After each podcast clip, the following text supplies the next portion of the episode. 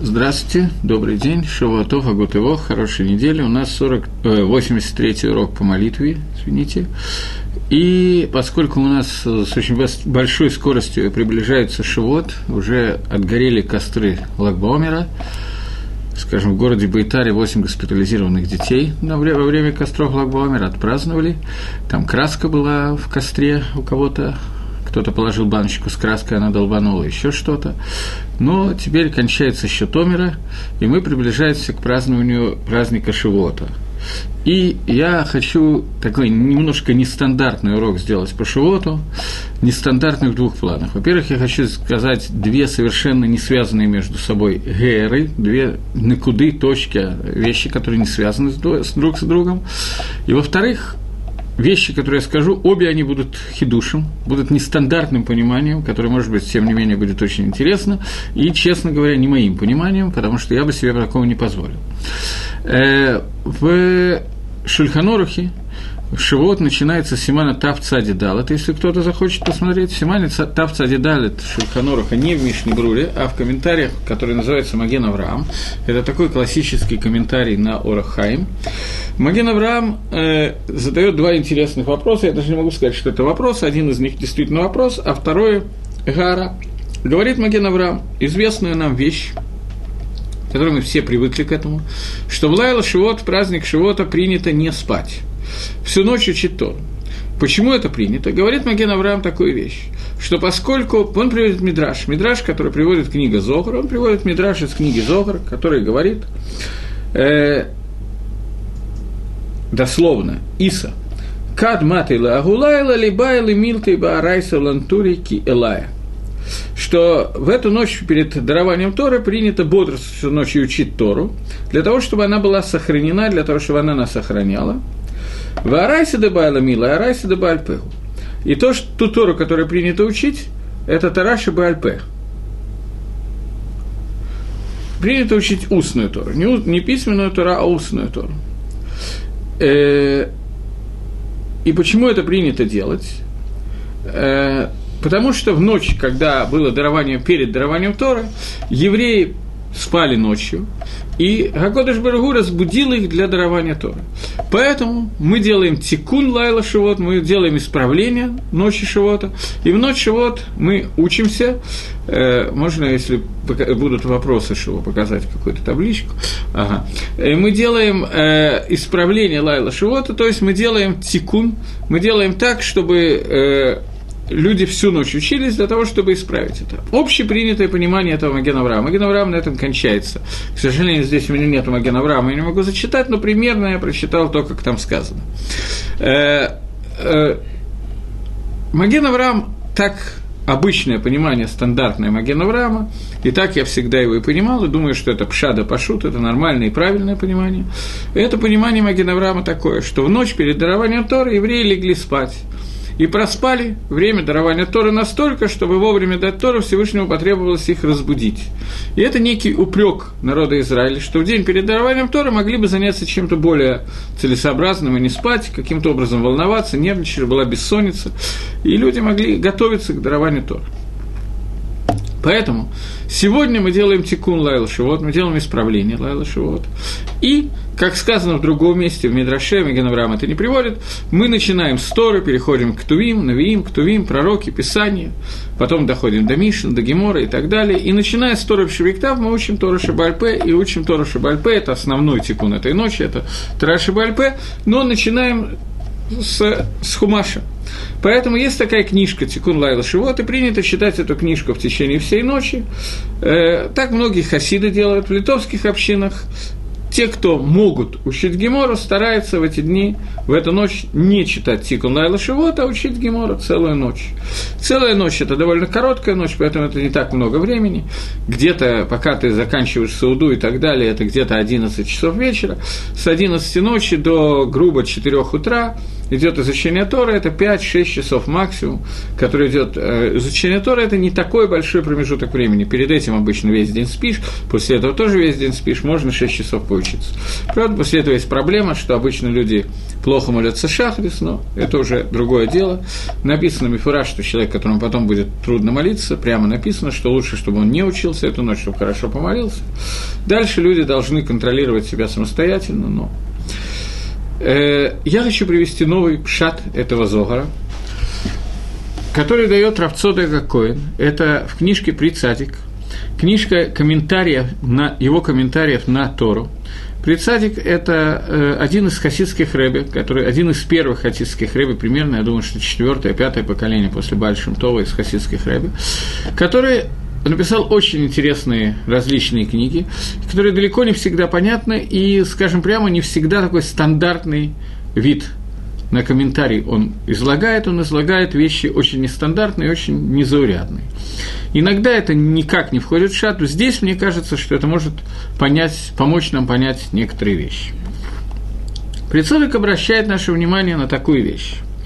Во-первых, давайте представим себе, что человек э, человеки, люди, которые вышли из Египта. Вышли из Египта 50 дней, готовятся 49 дней, готовятся к дарованию Тора. 49 дней они поднимаются по ступенькам для того, чтобы дойти до 50 ступеньки, до 49 ступеньки к душе, от 49 ступеньки Тумы. Они делают авойду, сфера Даомера, о которой мы немножечко говорили. Они проходят Лагбаомер, проходят все эти дни для того, чтобы подготовить себя к дарованию Тора. Они проходят то, что написано в перке, а вот что есть 48 кининей Тара и 49 общий из них, 48 способов приобретения Торы и 49 способ, который является основным из них. Все эти вещи они делают для того, чтобы прийти к дарованию Торы. И вот последнюю ночь перед этим они делают, так как мы с вами сказали, они делают некоторых Киилу Авейру, вместо того, чтобы готовиться к дарованию Торы, они ложатся спать. Несмотря на то, что в Мишне трактате Перкеавод сказано, что одним из 48 киньяним Тора, одним из 48, из 48 способов приобретения Торы, является приобретение Торы через миют шина, через мало сна, через бессонницу, когда человек уменьшает от сна и вместо того, чтобы спать в это время, занимается изучением Торы. Как могло случиться, что они за день до дарования Торы проспали дарование Торы, как обычно принято говорить? Прицадик обращает внимание на то, что этот мидраж, который я привел от имени Зохар, приводится еще в мидраш Раба, еще в каких-то местах. Нету ни одного места, говорит Прицадик, я не могу этого проверить. Он проверил, вероятно, если он говорит, что нету ни одного места, я ему поверил просто. Что нету ни одного места, где в мидраше было бы указано, что есть упрек Амисраэлю за то, что они легли спать. Чтобы им упрекали за это, и Гакодыш Баргу сказал, что вот вы сделали неправильно. Сказано, что раньше они спали, теперь нам надо делать тикун, нам надо не спать. Говорит Присадик довольно интересную и нестандартную вещь. Тора не книт, бамиют шина. Тора приобретается бамиют шина. Что основное в приобретении Торы? Да, Тора, Хохма и так далее. Сказано, что решит Хохма и Радашем.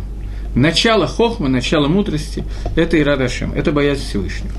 Тора Шибальпе, Мьютшина и так далее, когда человек крадет от собственного сна для того, чтобы учить Тору, это приводит к тому, что у него вырабатывается Ирадашем, боязнь Творца, он боится лишнюю минуту проспать и готов тратить все свое время на изучение Тора, а не на какие-то другие вещи, потому что он боится, что он что-то упустит в Торе.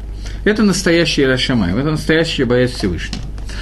И приобретается это Ирад Хашем через изучение Тора Шабальпе. Но все это, говорит Прицадик, возможно только после того, как Тора дана. До того, как Тора дана, отсутствует митсва лиму Тора. Заповедь изучения Торы не может быть, потому что нету как таковой Торы. Она еще не спущена в этот мир. Поэтому у нас есть другие способы приобретения хохмы, приобретения Ират Шамай. Он обращает наше внимание на такую вещь.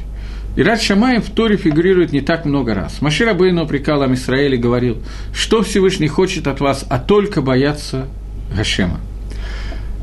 Всевышний обращается к Аврааму и говорит, что э, после того, как Авраам приносит Ицхака в жертву, Всевышний говорит Аврааму, а та еда, теперь я знаю Киерей Лакимата, что ты боишься Всевышнего и не пожалел даже Ицхака, чтобы выполнить волю Творца. Яков Авину, когда идет из э, приходит в Бейтель, из Бершева приходит в Бейтель и ложи, э, засыпает на месте, и наши мудрецы говорят, что это место, где в дальнейшем был построен храм. Вейра Яков, Яков испугался очень сильно и сказал, «Эй, Ганара Маком Азева Анилуэ Дати, как ужасно это место, а я не знал». Несколько мест, где упоминается Ират Шамай. И вот одно из этих мест – это Иаков – о котором мы говорим. Случилось это после того, как Яков Авину заснул, и во сне ему приходит что-то подобие пророчества. Когда Яков Авину видит лестницу, по лестнице поднимаются и спускаются ангелы, он видит этих ангелов, которые поднимаются наверх, видит этих ангелов, которые спускаются вниз, понимает, что это место необычное место, это место, где находится, будет находиться храм, говорит, как страшно это место, как нора, насколько оно ужасно, а я не знал, и так далее – и вот я хочу остановиться на таком понятии, как сон. Э, Рабца Цода Коэн пишет, это вещи, которые не его хидуш. Пока что все, что он говорит, это вещи известны и так далее. Известно, что человек, когда ложится спать, ему снятся различные сны, и сказано, что сон – это одна шестидесятое пророчество. Каким образом это происходит? Когда человек просыпается – он говорит первую фразу, которую он должен сказать, «Мода анила фанейха», «Благодарю я перед лицом твоим». «Шиизар ты нишматип химла», что ты вернул мне мою душу, раба ему натеха, великоверность твоя и так далее. Мы говорим о том, что в самом тексте молитвы это сказано, о том, что в то время, когда человек ночью спит, Акодыш Барагу забирает от него какую-то часть его души, и мы благодарим Творца за то, что он возвращает его обратно. Поэтому в тот момент, когда душа она как бы киба и холь, как будто бы отрывается от тела, на каком-то уровне это, безусловно, так и происходит, она, происходит, она отрывается от тела и достигает более высокого уровня в системе управления мира, доходит, доходит до уровня очень высокой к душе, очень высокой святости, и там соединяется с ним, то в этот момент ей раскрываются какие-то вещи, которые не могут быть раскрыты при том, когда человек бодрствует и занимается своими делами. И поэтому Всевышний через сон может показать человеку какие-то вещи, которые являются одной шестидесятой пророчества. Э, в более подробных книгах, когда говорится о снах, рассказываются еще какие-то вещи. Душа человека, которая спущена в этот мир, она спущена для того, чтобы совместить, поднять из самого нижнего мира наверх Рейш Пейхет 288 Нецесот к душе, искр святости, которые имеются в этом мире – я сейчас не буду подробно входить, откуда они произошли и так далее.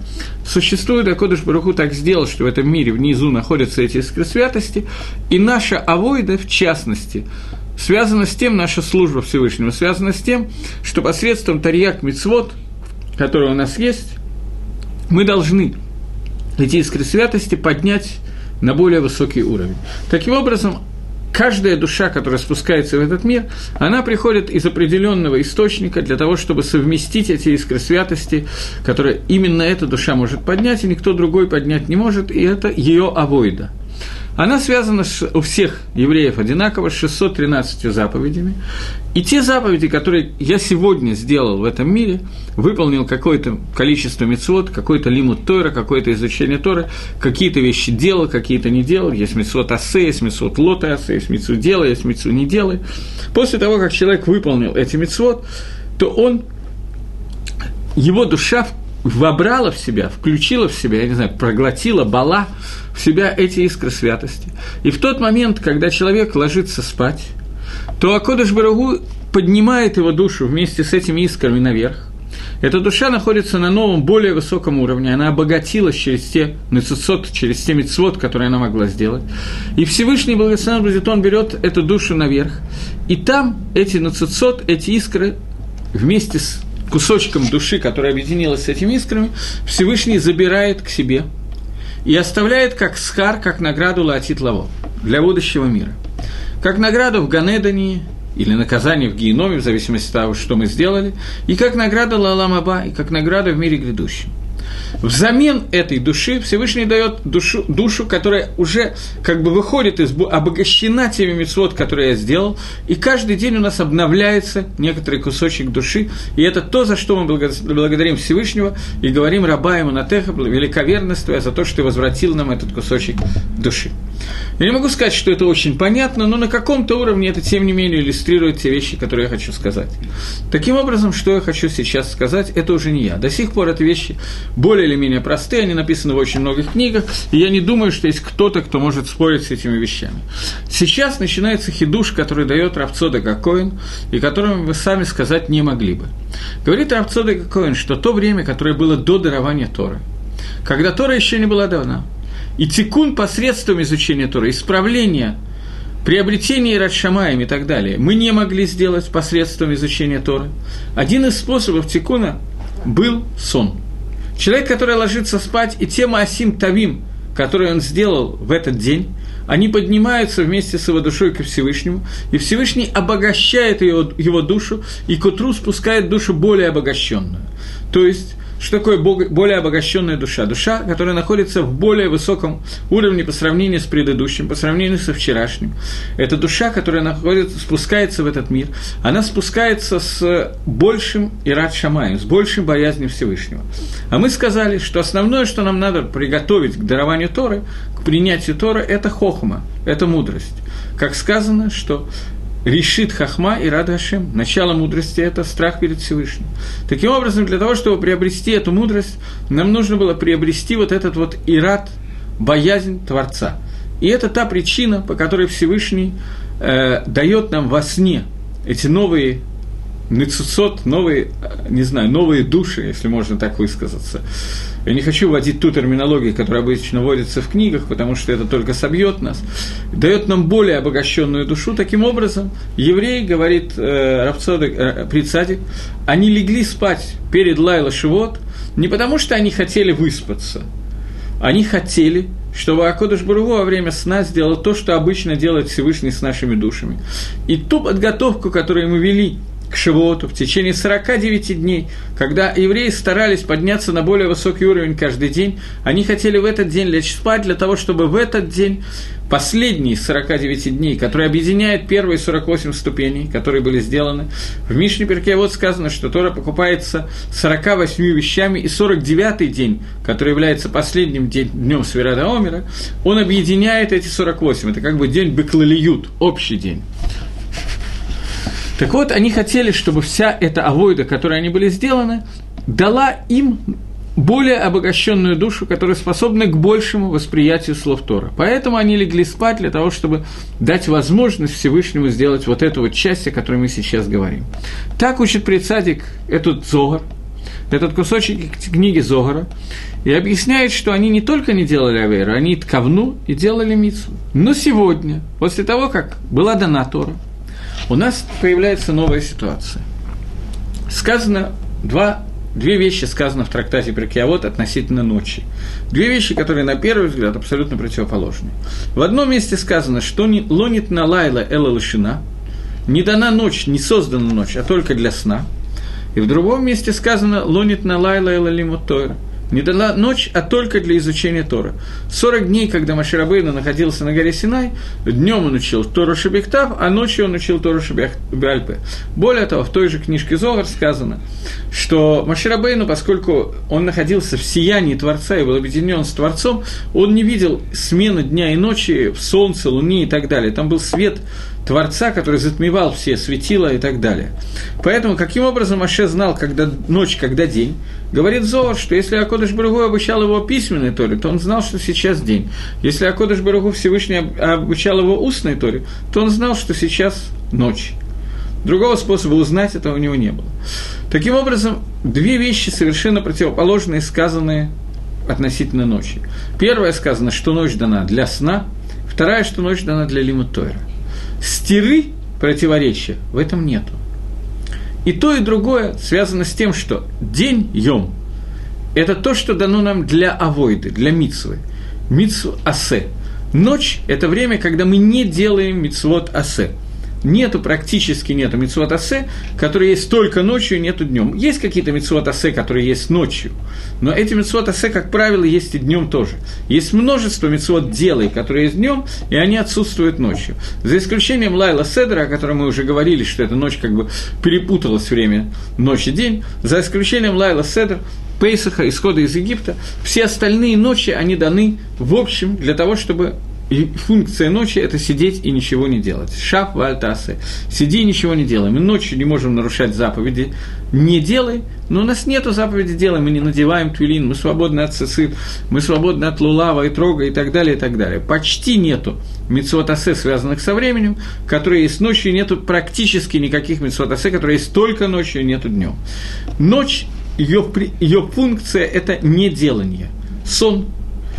Э, теперь Ночь создана, говорит нам, говорят нам Хазаль, согласно Прицадику. Ночь создана для того, чтобы совместить то, что мы сделали днем, и поднять его, работать таким вот переходом, поднять его для того, чтобы наша душа, которая в будущий день спущена будет снова в этот мир, она была спущена на уровне, который соответствует тому, что я сделал в предыдущий день авирот, который я сделал, и мецвод, который я сделал. Поэтому ночь служит для передачи вот этой вот души, для обмена. И этот обмен может осуществиться двумя вещами, двумя способами. Первый – это сон, когда человек спит, мы обсудили, как это происходит. И второй – лонит на лайла эла лелима тойра – не дана ночь, а только для изучения Тора. Это второй способ. И про этот второй способ говорит Мишна в трактате о Перкеавод, что не дана ночь, а только для изучения Тора, и что Тора не книт бамиют шина, что Тора покупается, приобретается бамиют шина. Минимум сна – Потому что сон – это один из таанугим, один из удовольствий, которые у нас есть в этом мире. И Тора приобретается тем, что человек отказывается от любых таанугим аламазе, человек отказывается от того, что есть в этом мире, в пользу мира грядущего, в пользу Тора.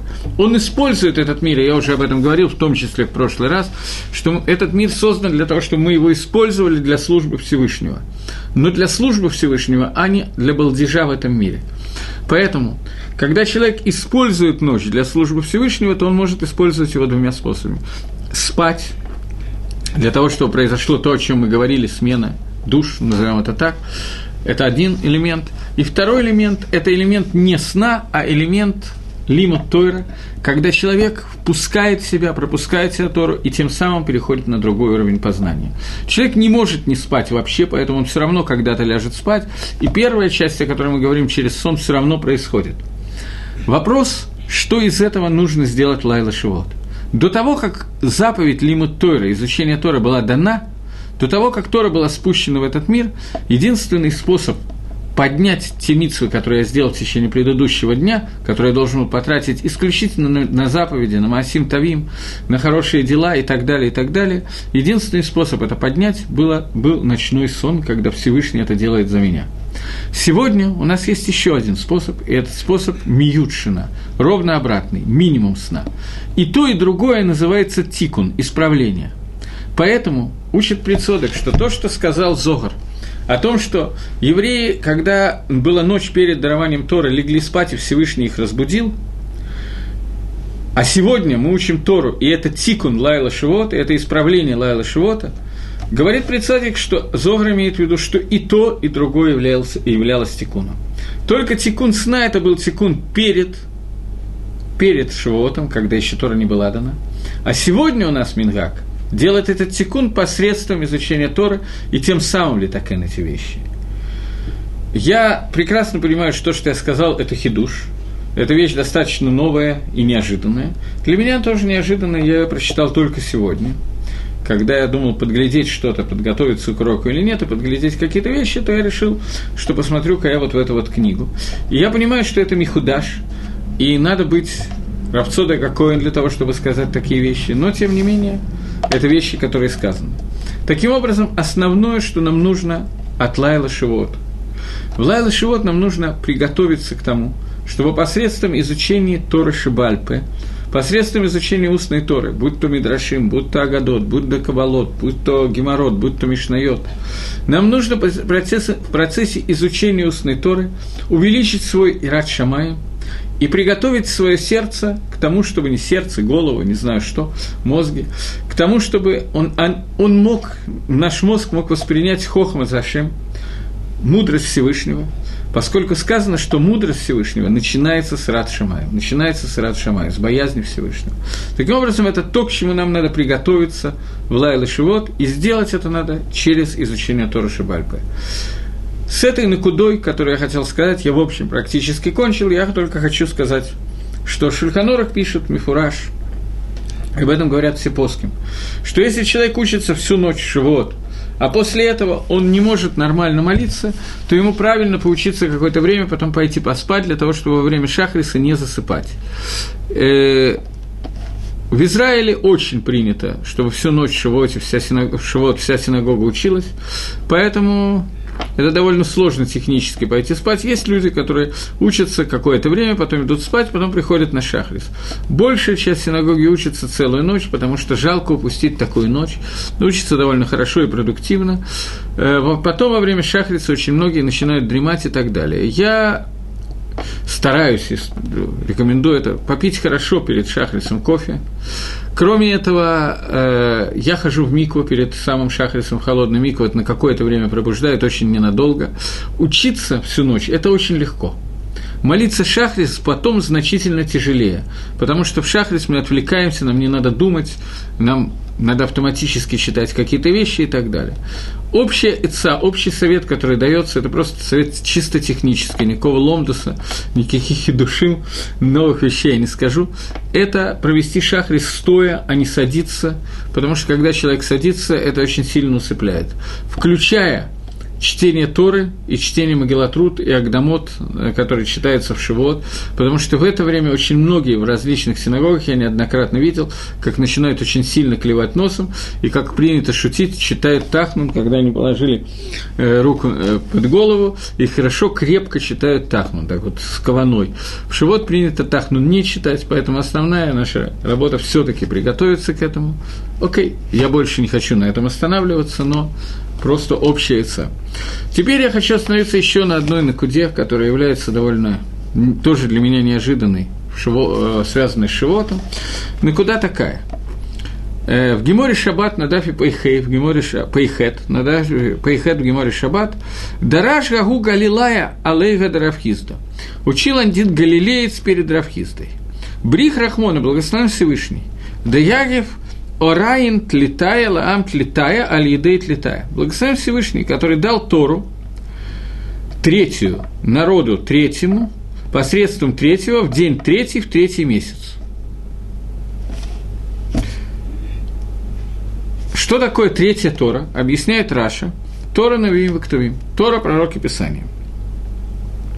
И также написано в Зогар, что третья Тора, это, э, он приводит то же самое, в общем, тот же самый Сипор. Что такое третий месяц? Третий месяц – это месяц Сиван. Первый месяц Нисан, второй месяц Ияр, третий месяц Сиван после выхода из Египта. В третий месяц третью, три Торы, теперь третьему народу, это Авраамец, как Иаков, Иаков третий, от него произошел народ, э, посредством третьего человека Маше, который был третий ребенок в семье, третий день, теперь нам осталось понять, что такое третий день. Э, до дарования Торы сказал Всевышний Маше, «Пойди скажи сыновьям Израиля, чтобы они отделились от своих жен и были готовы к третьему дню. На три дня отделиться от своих жен.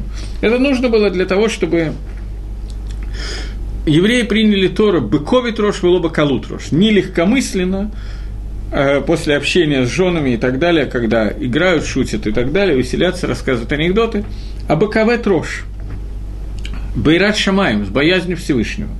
Поэтому им нужно было на три дня отделиться от, от э, жен. Э, Маген Авраам задает вопрос. В Геморе, который я только что привел, чуть дальше в Геморе, есть махлокис, есть спор между Рабиоси и Хахомим относительно того, из-за чего и сколько нужно было отделиться от жен. Это связано немножко с Галахот Нида, поэтому я не буду сейчас подробно в это входить, но Шита Рабиоси и, Раб, и Рабонан – это махлокис. По Рабонам Тора была дана 6 числа месяца Сиван, по Рабиосе Тора была дана 7 числа месяца Сиван, потому что нужно было отделиться на один день больше, потому что они позже начали отдаление, и таким образом появился новый день, который Маше прибавил Медаато, Маше сам прибавил еще один день, потому что а, он не, они не знали изначально, что день начинается с вечера, не знали фразу «Веерев и Ябокер Йом Хат», поэтому, когда Маше это узнал, он прибавил еще один день, и Тора была дана на еще один день позже, не 6 Симана, а 7 Симана, и это был в Шаббат. Проблема в том, что в Геморе Нида, поскольку основное значение это имеет Галахот Нида, а не к дню дарования Тора, то в Геморе Нида мы паским как Раби Йоси, Галахот Нида, мы паским как Раби Йоси, то есть мы паским, что отделение было еще на один день дольше, и таким образом получается, что Тора была дана Лыгалоха не 6 Сивана, а 7 Сивана. А мы празднуем Шивот 6 Сивана.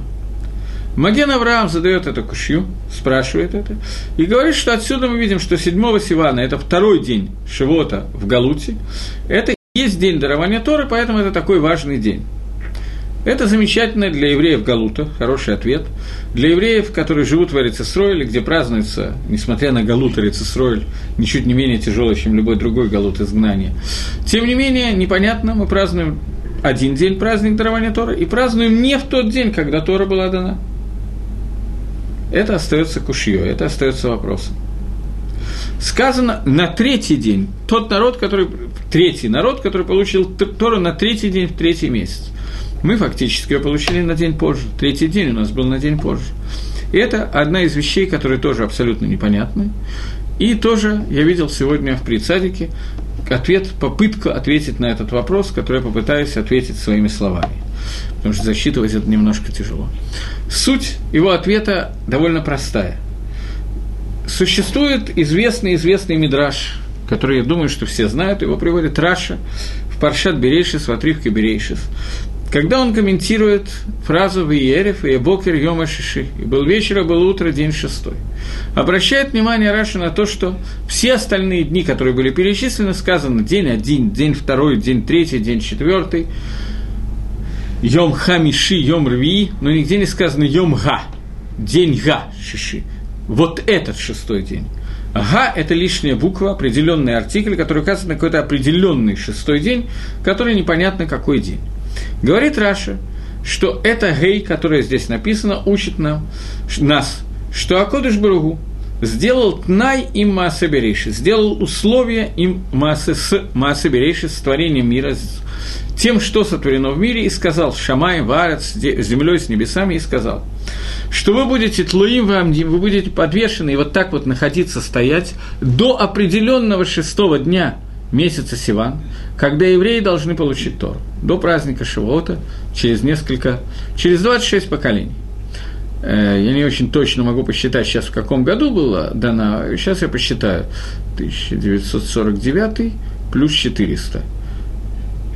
1000, нет, 2349 год – это, день, это год дарования Торы. Вот это вот время вы будете подвешены и таким образом находиться. Если евреи получат Тору на горе Синай, то вы будете существовать. Если нет, сказал Всевышний, я верну мир в состояние Тоу у Богу. В мир верну в состояние э, начала творения, когда сказано, что мир был абсолютно мишу, ну, удивительно пуст. Полное, полное отсутствие какого-то плана и так далее. Если, вы откажет, если Амисраэль откажется принять Тору, то мир будет вернё, вернё, возвращен в это состояние, состояние, в котором нет смысла его существования. То есть все, все будет разрушено, все будет убрано. И этот най – это условие, которое сделал Всевышний с Маасеберейшис, с началом творения, с делом творения. Мы видим из этого Мидраша, что здесь сказано «съем гашиши», на шестой день. То есть условие было, сказано, что если в определенный шестой день евреи не получат Тору, то и так далее. Этот шестой день – это шестой Сивана. То есть мы видим, что изначальный замысел творения мира был в том, что Всевышний даст Тору именно шестого числа месяца Сиван, а не седьмого числа месяца Сиван. И это השפעה, это влияние, которое приготовил этому дню Всевышний от сотворения мира. Это то, что מפורש говорит Раши, прямо сказано в Раши. И Раши приводит Мидраш, это прямо сказано в Мидраше. Таким образом, הקדוש ברוך הוא מצידו, с его стороны, готов был дарование Торы именно в шестой день месяца Сивана. Моше Рабейну попросил его, это одна из вещей, которые попросил Моше Рабейну מדעתו, не по приказу Всевышнего, а он сам вычислил это и решил делать, в Гакодыш Барагу и Скималидо, и Всевышний согласился с ним. Маширабейну прибавил еще один день Медато по Раби Йоси, и так по Ским Бапашту Слагалоха, что Маширабейну попросил еще один день прибавить к тем дням, которые хотел Всевышний, чтобы мужья были отделены от жен, поскольку слова Ваерев и Бокер нужно было правильно истолковать, и нужно было понять, что вечер начинается, день начинается с вечера, поэтому они не полностью отдалились ни на трое суток от жен, поэтому попросил Маширабейну еще одного дня, и Всевышний с ним согласился. Таким образом, Мицад Гашема со стороны Всевышнего, дарование Торы должно было произойти 6 числа месяца Сивана, этот день был для этого предназначен. Мицидейну с нашей стороны, снизу, нам нужно было еще один день для того, чтобы достигнуть того уровня, который мы могли соответствовать такому дню, как дарование Торы. Поэтому Мицидейну был прибавлен еще один день. Но с точки зрения Творца и с точки зрения его Гашповы, день, который является днем дарования Торы и предназначен для этого с начала творения, это шестой день месяца Сиван. И это то, что мы празднуем. Мы празднуем дарование Всевышним Гашпаи, влияние на нас для того, чтобы мы могли принять Тору. Мы приняли его на день позже. Окей, но Всевышний дал это влияние еще в это время.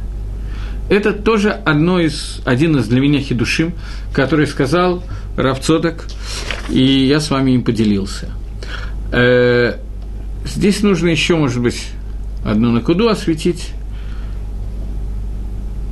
Что именно мы празднуем во время дарования Тора? В чем, в чем, что такое, вот что произошло, когда была Тана Тора Амисраэлю на горе Синай 6-7 числа месяца Сиван? Э, мы знаем, что когда евреи вышли из Египта и шли по пустыне, перешли море, шли к э, горе Синай для того, чтобы получить Тору, то Всевышний предложил Тору всем народам мира.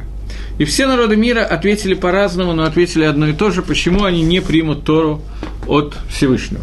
Мы знаем, что Мидраш э, приводится в Геморе Авойда Зойра на втором дафе Амад Бейт внизу, Приводится Гемора, который говорит, что Всевышний предлагал э, Исаву и Ишмаэлю Тору, и Исав и Ишмаэль отказались принять Тору. Исав сказал, что я не могу, потому что в Торе написано, в той Торе, которую ты предлагаешь мне, написано не убивать, и в ней же написано, что я буду жить убийством.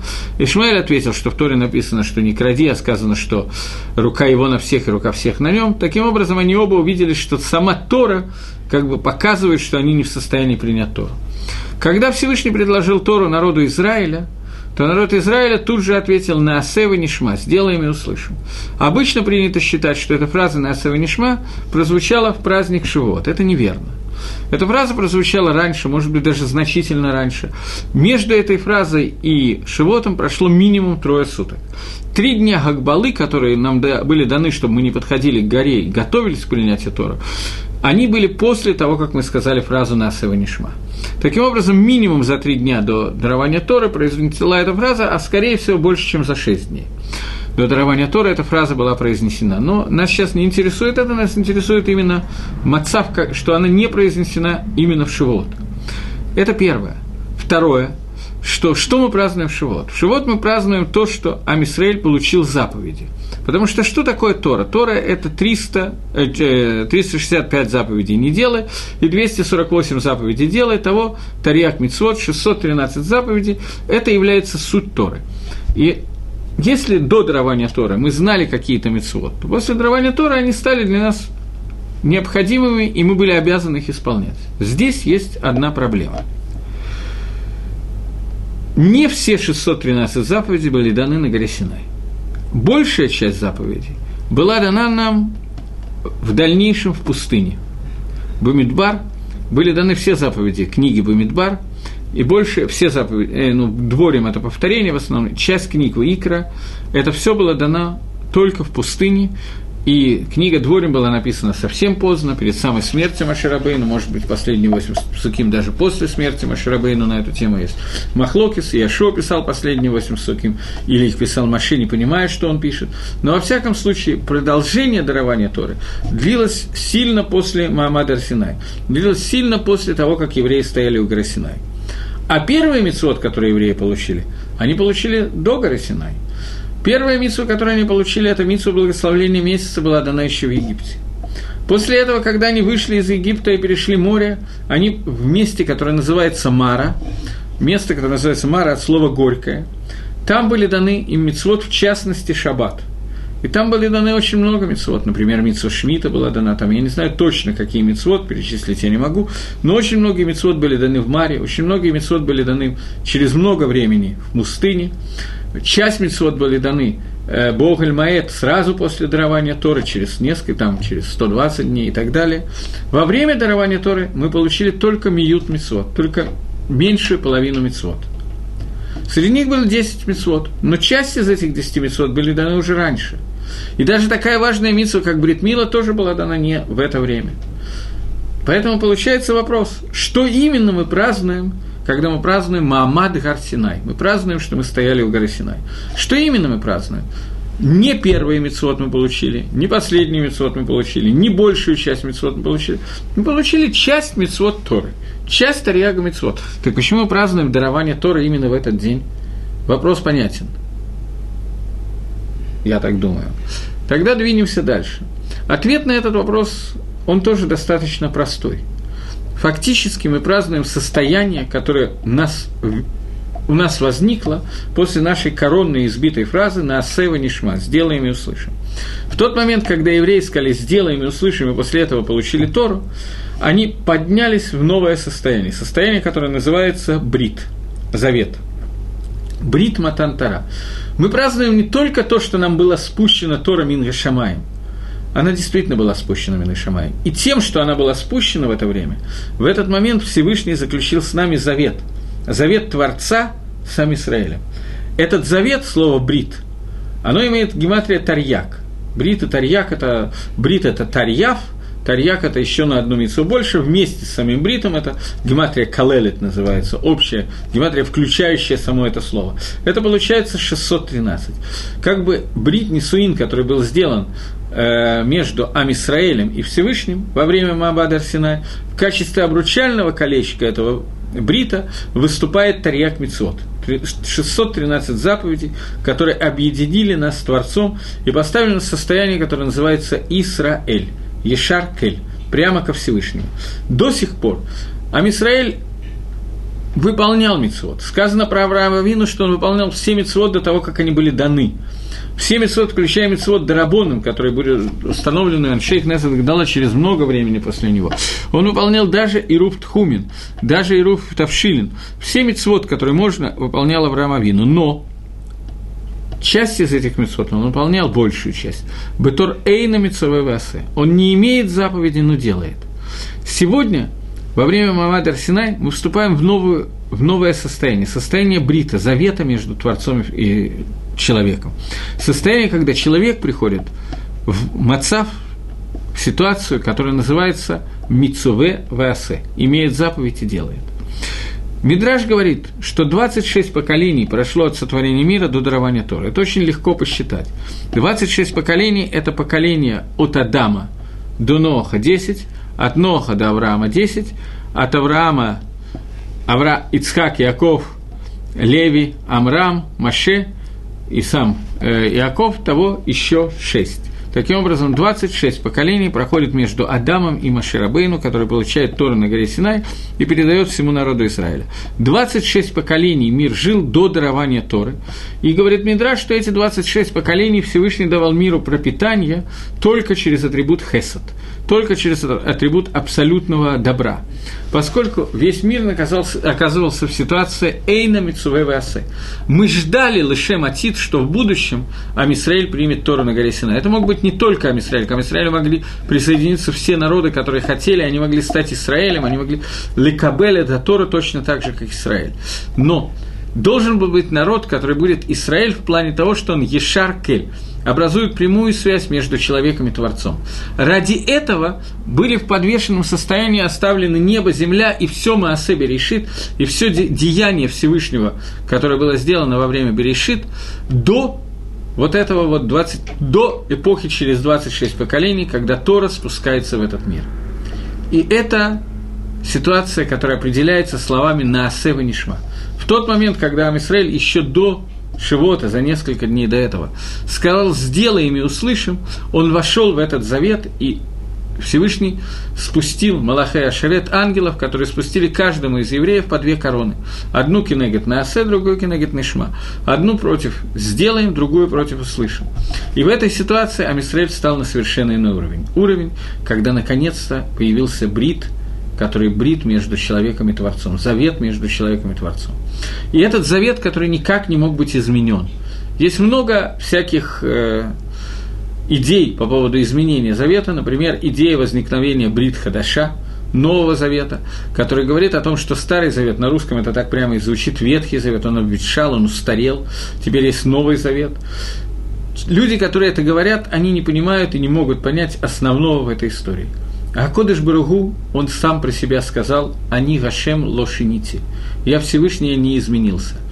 Завет между человеком и Творцом – это когда человек и Творец объединяются и становятся единым. После этого изменение внутри этого невозможно. А Кодыш Баругу для этого создал человека, чтобы он объединился с Творцом, стал частью Всевышнего. Сказать, что Всевышний разрывает себя, делает себя другим – это абсурд. Это уподобить Творца самому человеку. Это бред – это невозможно сказать. Поэтому любое изменение, любой хидуш, который кто-то хочет сказать, что произошел в мире хидуш, обновление, обновление произошло между заветом человека и Творца, это вещь, которая является полным непониманием того, о чем мы сейчас говорим. И вот тот момент, когда была Танатора на горе Синай, в этот момент был установлен этот брит, и этот брит будет Лаалам Ваэт навсегда во веки веков.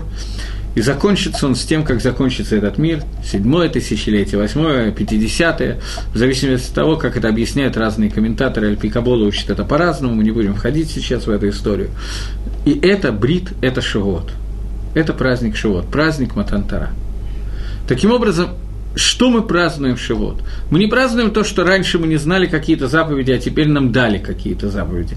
Если так, то мы должны праздновать очень много дней – празднуем совершенно иную вещь. Празднуем мы то, что, начиная от Пейсаха до Шивота, проходит 7 недель шлеймот, цельных недель. Мы должны дойти до состояния 49, 49 ступеней к душе, и после этого объединиться с Творцом в получении Торы и в этом брите, о котором мы сейчас говорим.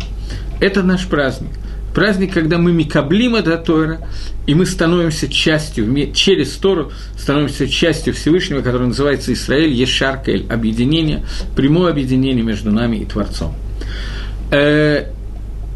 Мидраш рассказывает дальше не совсем понятную вещь, я ее скажу. Она звучит очень красиво, хотя для меня очень непонятно, но я ее скажу.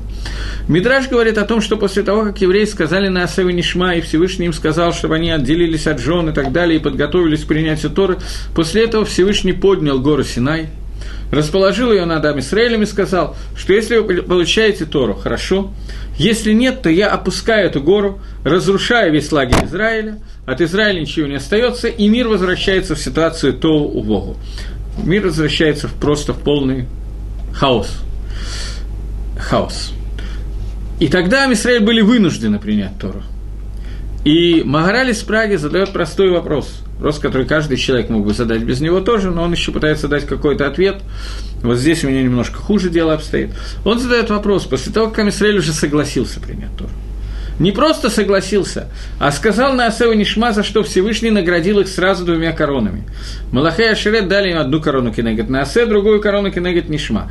Сказали, сказал Творец, кто раскрыл моим детям тайны, которые пользуются ангелы? Которые вначале говорят на асе, а потом нишма, мы будем согласны делать, даже не зная, что от нас требует Всевышний. Когда мы узнаем, мы сразу это будем делать. Мы приняли на себя, что мы это делаем, еще не зная точно, что принимаем. После того, как мы поднялись на столь высокий уровень, на уровень, который мы называем бритом, уровень, который мы называем заветом, и Акодыш Брух хочет заключить с нами завет, мы находимся так высоко, мы уже имеем Шем Исраэль, Ешаркель. Зачем после этого угрожать и говорить, если вы примете Тору, ладно, а не примете, я вас всех в дамки опущу? Ну, зачем? Мы уже сказали, что примем. Магараль отвечает на этот вопрос, что это было нужно для того, чтобы приведем аллегорию, которую приводит Магараль. Магараль говорит, что если муж, молодой человек, берет себе в жены какую-то девушку, то потом, когда она ему разонравилась, он может ее развести, дать ей разводное письмо, и она уходит на все четыре стороны. Бывает ситуация, когда мужу запрещено развести жену. Это ситуация в случае, если человек насильно взял себе на ара какую-то девушку, взял ее насильно, после этого он должен, либо он обязан на ней жениться, если она согласна выйти за него замуж, и папа согласен и так далее. И после того, как он женится, он не имеет права на ней, с ней развестись. Она ему остается женой, независимо от того, как она себя ведет, и то, все, пятое, десятое и так далее. Она теперь становится его женой навсегда, и он теряет право на развод. Говорит Маораль, что Акодыш Барагу устроил эту историю таким образом, чтобы Амисраэль был вынужден принять брит Нисуин, завет со Всевышним, жениться, заключить свадебный завет с Творцом насильно. И это нужно было, говорит Маораль, для того, чтобы Всевышний не мог больше развести, а Мисраиль не мог ее отправить в своясь. После того, как он насильно взял его в жены, он уже не может от него избавиться. Это Маораль из Праги. Э, вещь, которую я совершенно не понимаю, пируш, которую я совершенно не понимаю, но я знаю, что она очень нравится, поэтому я его рассказал. Я поделюсь чем, почему я не понимаю. Когда молодой человек берет насильно девушку, то после этого Тора заставляет его, если девушка согласна, на ней жениться, и он лишается права на развод, по той причине, что это как бы к нас, как бы штраф, как наказание за то, что он так сделал. Когда мы говорим об этой истории, мы говорим, что он сделал авейру, преступление, и у него есть наказание. Когда мы говорим о Всевышнем, мы понимаем, что здесь нет шемица, никакого преступления, не может быть никакого наказания и так далее. Поэтому я не понимаю Демьона, я не понимаю, чем эти истории Дамим ЗЛЗ, подобны одним, одно и другому. Поэтому э, у меня есть свой Магалах, который я могу с ним им поделиться, но я его не помню, чтобы я где-то читал, может быть, читал, не помню сейчас в данный момент времени. Честно говоря, я вспомнил его только что сию минуту, поэтому я не знаю, откуда я его взял.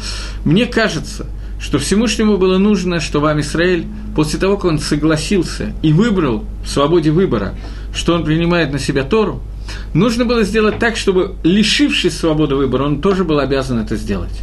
Для того, чтобы это принятие было цельным. Когда человек принимает что-то «я хочу, поэтому я это делаю», это одно – когда он это делает, потому что у него нет никакого выбора, есть здесь как бы маленький кусочек, что он это делает, может делать лучше немножко. Все равно выхода нет. Так чего, так я уже сделаю. А есть ситуация, когда я делаю, потому что я могу в любой момент отказаться. В такой ситуации есть некая нецельность этого принятия. Нужно было, с одной стороны, чтобы Израиль захотел принять, и сказал на Асене Шма. И с другой стороны, нужно было, чтобы он это сделал бы хрех, когда у него нет выхода, так он быть мимут это делает. Это похоже на то, что когда ребенку делают бритмилу, то после того, как Мойл говорит Броху на Милу, после этого папа говорит Броху, Бору Хаташем, благословен ты Всевышний, Ашер Китшану Вамитсвойса, Вацивану Лах, Нисобы в Литошель Авраама Вину, который осветил нас своими заповедями и заповедовал мне нам э, вносить ребенка Бавритошель Авраама Вину в обрезание, которое делает Авраам, э, которое было заповедано в завет Авраама Вину. После этого все присутствующие говорят – Кишем шеникнас лебрис, кенеканес лектора, лахупа масим тавим. Так же, как ты вошел в бриз, так же пусть он войдет в Тору, в хупа масим тавим. Есть миллион примерно комментариев на эту фразу. Я хочу сказать один из них, который, как мне кажется, здесь помогает понять, почему нужно было, чтобы дарование Тора было немножко бонус, немножко насильно было нам сделано. Когда мы видим ребенка, которого вносят на бритмилу, ребенок не изъявляет желания, не говорит, все, я решил для себя, я делаю обрезание, хочу быть евреем, я хочу соблюдать мецвод, все, давайте брать Мойла и вносить меня в бритмилу. Ребенок, ему 8 дней, он может издавать некоторое количество звуков, не очень много, в основном плакать, независимо от того, что происходит, смеяться даже еще не может. И никакого желания у него как такового нет, его никто не спрашивает. Приходит папа большой, сильный, вносит его, передает Мойлу, и Мойл делает обрезание. Вне всякого сомнения ребенок не знает, что с ним сейчас происходит. И это вещь, которая сделана над ним без его желания, без его знания, без его понимания, где он работает просто как какой-то кусочек мяса, грубо, который отрезают кусочек, кусочек кожи. В этот момент именно он, именно в этот момент он заключает брит, он заключает завет. возникает вопрос, когда мы говорим про русских евреев, например, то мы можем сказать, что очень многие из русских евреев, к сожалению, были лишены заповеди Бритмила и делали Бритмилу не 8 лет, не 8 дней, а некоторые 8 лет, а некоторые даже 80 лет, некоторые 18 лет, самый разный возраст был. И понятно, что некоторые из них это делали совершенно добровольно и желали это делать, и ждали этого, и хотели, и так далее, и так далее. Были те, которые, естественно, в 8-дневном возрасте тоже делали бритмилу, но во всяком случае, когда человек делает бритмилу во взрослом возрасте, он, понятно, что понимает, что он делает. Он действительно делает брит. Но какой брит делает ребенок в восьмидневном возрасте? Как это можно назвать бритом? Э, как, этот вопрос, который я сейчас задаю, на самом деле его задаю не я. Этот вопрос задал не более или менее как ангел, который управляет народом Ишмаэля. Ангел Ишмаэля сказал, что Ицкаку, ангелу Ицкака, Якова, что наша митсва больше, чем твоя митсва. Когда Ицхаку делали обрезание, ему было 8 дней. Когда делали обрезание, Ишмаэлю ему было 13 лет. Ишмаэль сам пошел на Бритмилу. Несмотря на страх 13-летнего ребенка, несмотря на все боли, которые это есть и так далее, он хотел сделать завет со Всевышним. Поэтому его награда за Бритмилу выше, чем твоя награда. Это бедюк тот, что я сейчас говорю, только это уже звучит немножко сильнее. На это прежде всего я хочу сказать, что сегодня русские евреи, они, у них есть чем ответить ангелу Ишмаэля. Есть ответ на этот вопрос. Самого старшего человека, которого я обрезал, и когда-то был Мойлом, я со своим товарищем обрезали его, я думаю, что ему было 60 с чем-то лет. Это самый старший, которого я обрезал. Были люди 80 лет, которые делали обрезание. Это не уровень Авраама Вину, но не все доживали до возраста Авраама Вину. Но, тем не менее, Мисурас Нефиш, который был у этих людей, младше, чем 8 дней обычно не обрезают, это нельзя делать. Таким образом, от 8 дней до 80 лет мы видим, что евреи делают бритмилу и так далее. Но, тем не менее, заповедь Лакатхила изначально делать именно в восьмидневном возрасте, и это называется бриз. И в этот момент мы говорим, так же, как ты, не раздумывая – поскольку ты не умеешь думать, зашел в этот бриз со Всевышним, так пусть ты также не раздумывая в более взрослом возрасте, во взрослом возрасте, войдешь в Тору, в Хупу, в Масим Тамим, в добрые дела и так далее. То есть, так же, как у тебя нет никаких, у тебя ребенок 8 лет, нет никаких сфикот, тебя просто насильно фактически вводят в бритмила, и этот бриз засчитывается брисом. Это завет – так же ты должен войти в Тору Масим Тамим без всяких задних мыслей. То есть, есть адифут – есть какое-то преимущество в том, что Амисраэль принял Тору, когда у них не было другого выхода. Их никто не спрашивал. С одной стороны, получилась такая ситуация, что Всевышний спросил, и они сказали, да, конечно, мы принимаем, на Асеве Нишма поднялись на огромную ступеньку. Но после этого могла зародиться за много-много лет, за 6 тысяч лет, не знаю, за 4 тысячи лет после этого, могли зародиться какие-то свекот, а надо ли нам было и так далее. Поэтому Акодыш Бару, кроме того, что они удостоились выйти на ступень на Асева Нишма, Акодыш Бару Всевышний сделал так, что у нас нет никаких возможностей отказаться от этого. Он сделал это насильно для того, чтобы с двух сторон мы выиграли, и с того, и с другого. Это такой пируш, который я понимаю. Пируш Магараля, который всегда цитируется, и понятно, что он более э, сильный пируш, чем тот, который я даю, но я, к сожалению, Ло Захити не удостоился его понять, поэтому я привел вам два пируша, которые существуют. Таким образом, что мы празднуем в праздник Шивот? Праздник Шивот мы празднуем то, что мы перешли из состояния, которое было до дарования Торы, в состояние, которое называется Мицуве Васе, состояние бриса, состояние завета, и этот завет – это наш праздник. Это первая накуда, последняя, вернее, накуда, которую мы обсудили. Предыдущая накуда, которую мы обсудили, я тоже хочу ее лисакем. Это накуда, которая говорит о том, что дарование Торы как таковое по Раби и так бы Паштусу Паским Лагалоха произошло не 6 Сивана, не в Шивот, а на завтра, 7 Сивана. Но Гашпа Всевышнего, приготовление Всевышнего и действия Матантары изначально от сотворения мира были приготовлены на 6 Сивана. Для этого это было создано, и для этого вся хашпа, все, все влияние, для этого существовали Шамай и Варец, которые ждали вот того вот брита, о котором мы сейчас говорим. Мы, из-за того, что мы увидели, что мы не до конца готовы, оттянули это еще на один день. И это тоже праздник, поэтому это праздник второго дня, Галу, дня Галута, но основной праздник шестого Сивана, потому что это Ашпо Всевышнего. И, наконец, последнее, первое, на куда, которое мы обсудили, это то, что евреи, когда готовились к дарованию Тора, они не просто пошли поспать, потому что им нечего было заняться, они хотели, чтобы этот сон помог им подняться на очень высокую ступень Рад Шамаем, которая является начало Хохмы, боясь Всевышнего, который является начало Хохмы, и чтобы в этот момент их душа могла быть обновлена в соответствии с теми 49 днями, которые они готовились к получению Тора. Мы сегодня Поскольку у нас появилась другая возможность того же самого, более высокая возможность, потому что мы заключили бриз, потому что у нас есть заповедь Лима Тойра. Поэтому посредством изучения Торы Шибальпе мы можем сделать этот секунд и поднять нашу душу на очень высокий уровень. И это то, что мы стараемся сделать перед дарованием Торы, когда мы учим Тору в течение всей ночи. Теперь я думаю, что в следующий раз мы еще раз поговорим о Шивоте, если все будет нормально, и потом вернемся к Твилот. Всего доброго, до новых встреч!